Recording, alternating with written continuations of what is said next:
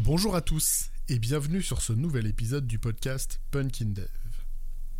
Vous l'avez vu dans le titre, aujourd'hui on va voir un nouvel acronyme en DD.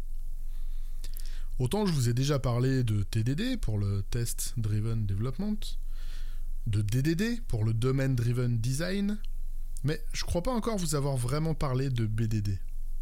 De quoi on parle quand on cause BDD Les plus trollesques et les moins drôles? Me reprocheraient certainement de faire un épisode sur les bases de données.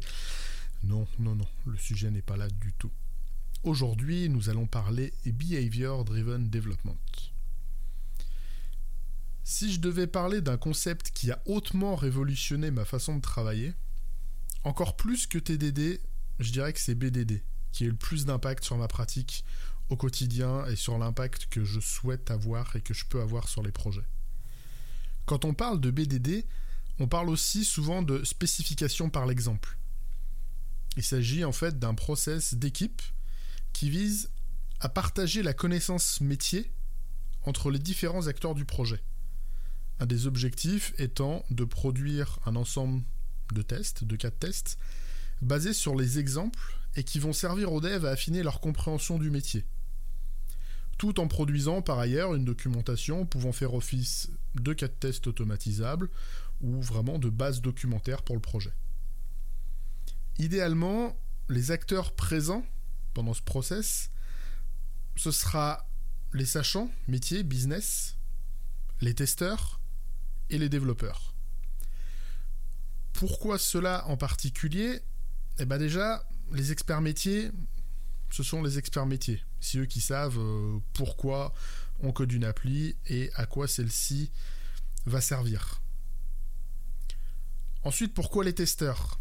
Eh bien, clairement, ce sont eux qui ont l'expérience qui va permettre de valider le bon fonctionnement voulu par le métier, par les experts métiers. Et enfin les devs, parce que, on va le rappeler, c'est uniquement ce que les devs auront compris qui va partir en prod. Donc c'est important qu'ils comprennent le plus tôt possible les tenants et aboutissants de ce qu'ils sont en train de coder. Alors cette liste, elle est indicative, elle n'a rien de définitif. Si pour des besoins inhérents à votre projet ou des contraintes particulières, vous voulez intégrer euh, bah, des designers, le marketing, la direction, euh, n'importe qui, il n'y a absolument pas d'interdiction faites intervenir les gens qui seront pertinents pour les questions que vous avez à poser. Plus concrètement, comment ça se passe? Une des idées de BDD, je l'ai déjà dit, c'est de produire des cas de test qui vont être associés un petit peu aux exemples qui ont défini la spécification. Ces cas de test, ces exemples, ils vont être formulés en langage naturel, compréhensible par tout le monde. Le formalisme qu'on utilise souvent pour ces cas de test, c'est celui qui est proposé par le langage Gherkin, à base de given, when, then. En résumé, ça serait étant donné une situation, quand j'effectue telle ou telle action, alors je m'attends à tel résultat.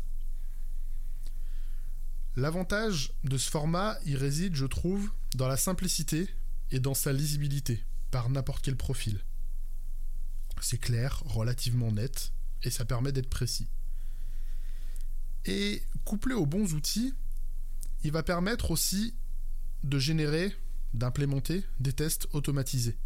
Et du coup, de démarrer des boucles de TDD sur des tests d'assez haut niveau. En revanche, si Gherkin, c'est un outil qui est régulièrement utilisé dans un contexte de BDD, le fait de faire du Gherkin ne fait pas la pratique de BDD. L'essence de BDD se trouve dans l'échange métier qui est effectué entre les différents acteurs du projet. C'est en ça que BDD vient en quelque sorte au secours de mon DDD. Pour moi, c'est une des armes, une des plus efficaces, je trouve, qui est à ma disposition pour comprendre le métier dans toute sa complexité, dans, une granularité assez fine, et faire en sorte que le code soit au final le plus proche possible du business pour faire plaisir à certains, je dirais même que faire du Gherkin, c'est au BDD ce que faire des tests unitaires est au TDD. C'est pas une fin en soi, mais c'en est un élément constitutif. Ceci dit, faire du Gherkin, même sans BDD, tout comme faire des tests unitaires sans TDD, à mon sens, ça peut quand même présenter pas mal d'intérêt. En tant que dev, avec des bons scénarios sous Gherkin, vous allez disposer d'une vraie bonne base pour commencer à coder. Plugué à Concomber, votre fichier Gherkin, il va s'insérer dans votre plan de test automatisé et vous allez pouvoir avancer sereinement. Encore mieux, avec un outil comme Pickles, pour celui que j'utilise aujourd'hui, vous allez pouvoir intégrer dans votre build un export de tous vos Gherkin vers une page web et qui va faire office de documentation vivante de votre produit. Cerise sur le gâteau, Pickles étant aussi capable de récupérer les résultats d'exécution de tests, votre build pourra également donner un état d'avancement de vos features, en ne mettant au vert que les features qui sont complètement développées. Moi, c'est de cette manière que j'ai découvert tout cet outillage. Je venais d'arriver sur un projet et la première feature que j'ai codée était spécifiée par un ensemble de fichiers Gherkin. Et ma seule vraie courbe d'apprentissage un peu difficile, entre guillemets, ça a été le câblage sur euh, Concomber, SpecFlow pour sa déclinaison .NET. J'ai eu aucun problème métier, j'avais pas vraiment de questions, tout était clair, je savais exactement quel besoin devait être comblé, alors même que j'étais sur le projet depuis tout juste 24 heures. Par la suite, en revanche, j'ai découvert l'intérêt des échanges purement métiers.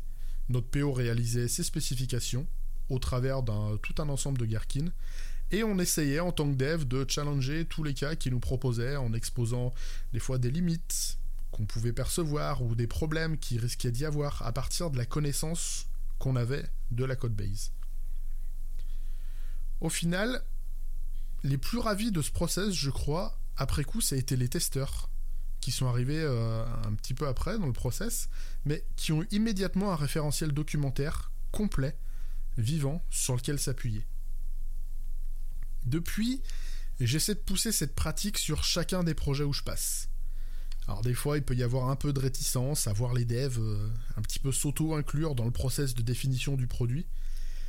Mais dès qu'ils ont bien voulu essayer une fois, le gain se fait vite ressentir une fois la documentation produite, les développements réalisés d'après les exemples, tous les acteurs du projet se rendent compte qu'il n'y a plus de perte de temps en question après le dev, et ce qui a été spécifié est codé plus ou moins à la lettre.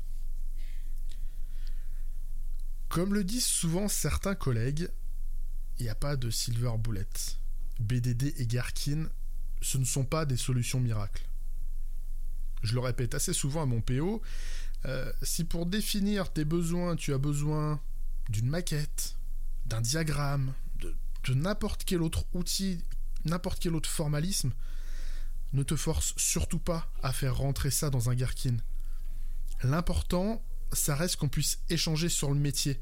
Et si on a un support pour illustrer ce qu'on a à dire, à présenter, Gherkin ou autre, l'essentiel c'est qu'on échange et que la connaissance puisse passer. Et si moi personnellement je ressens le besoin ou l'envie de faire du Yerkin plus qu'autre chose, ben je le ferai de mon côté. J'espère que cette petite présentation de BDD vous aura plu. Si la pratique vous intéresse, je vous conseille d'en parler avec toute votre équipe et d'essayer de vous y mettre tous ensemble. BDD pour le coup, à l'inverse de TDD, c'est pas une pratique que vous allez pouvoir appliquer tout seul dans votre activité. C'est une activité d'équipe. Et c'est là où réside vraiment sa valeur d'ailleurs. Il me reste donc à vous souhaiter une très bonne semaine, à mardi prochain pour un nouvel épisode, et d'ici là, geekez bien, collez bien.